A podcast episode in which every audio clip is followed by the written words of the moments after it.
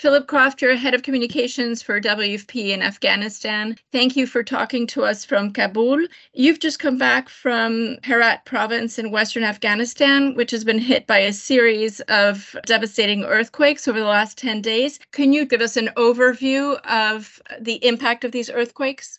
So, this series of earthquakes and aftershocks over more than a week have had a devastating impact on the region. Several districts have been struck, dozens of villages have been damaged, some of them completely flattened.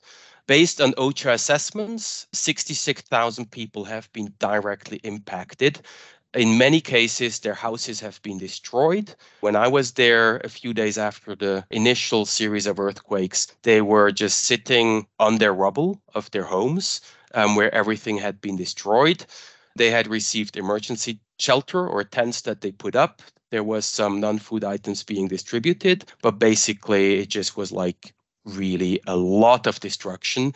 It's a very poor area already, people that were struggling already to make ends meet. So it was really a devastating sight.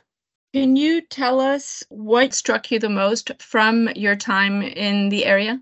So I went to visit three villages, and all three of them had been completely flattened. Like we're talking completely flat all the houses are rubble. Even the health center in one of the villages, which was like a building not made from mud bricks, but like a real building, was cracked. The health center, the health staff had to carry out everything outside, and they were providing medical services in tents that were put up people were digging for their belongings, trying to save what they could save. But again, lots of their belongings had been crushed. Um, the food had been crushed. Animals had been crushed, like livestock.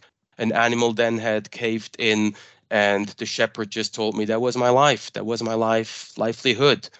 All of them are dead, and two of the dead animals were still under the rubble.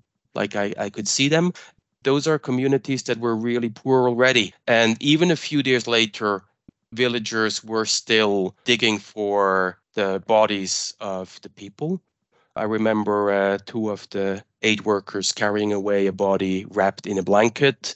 In front of every one of the villages, there are new graves that the villagers dug. And these are, in many cases, not individual graves, but just one long row of graves where a stone indicates a body.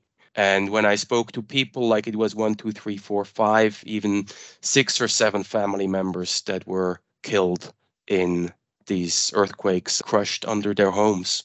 So devastating. You mentioned that this is a particularly poor area in an already complicated and difficult context that is Afghanistan today. What can the UN do in this situation? So, yes, this has been an area of food insecurity in the past. People are eking out the livelihood on very small plots of land or with very few animals, maybe a dozen of animals. I'm talking sheep or goats, maybe one or two cows. So already really difficult. WFP already had to reduce assistance in the area due to lack of funding earlier this year. And yes, we are doing the emergency response, interagency response. We have emergency shelter. We're putting in place emergency household items. School will start again in a few days. But this natural disaster and environmental disaster will not be fixed with a few weeks or a few months of emergency assistance. What these communities will need is longer term programming, resilience programming to help them rebuild their lives and their livelihoods that helps them stand on their own feet again and those who feed themselves. So, what are the priorities and what's the timeline? So, the first thing, definitely, and here I'm not talking about the World Food Program, but about our partners within the UN, will be shelter because winter is coming. Winter is only still four weeks away, and already now it is fairly cold at night. It's a harsh environment.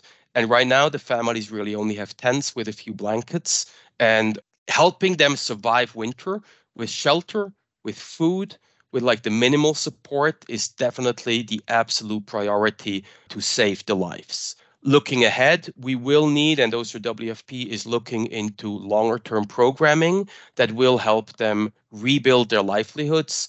We're talking resilience programming, we're talking a small scale agricultural food value chains that just will help these families look after themselves. It is also a region that has depended a lot in the past on regional migration to Iran, going over the border, trying to find work and sending home remittances. So, already a very difficult situation for many of these communities and families that now have really lost everything. Thank you so much, Philip Kropf. Is there anything else you'd like to share with us? So, as you mentioned, Afghanistan is in a very difficult situation. And this earthquake or this series of earthquakes is an emergency on top of an emergency. These earthquakes came at a time when 15 million people, one third of the Afghan population, already do not know where their next meal is coming from. And it comes at times where all humanitarian partners are struggling for necessary funding. The humanitarian response plan is funded with one third. And WFP itself, we need $400 million urgently to help the 7 million most vulnerable families, people, get through this winter. Thank you very much.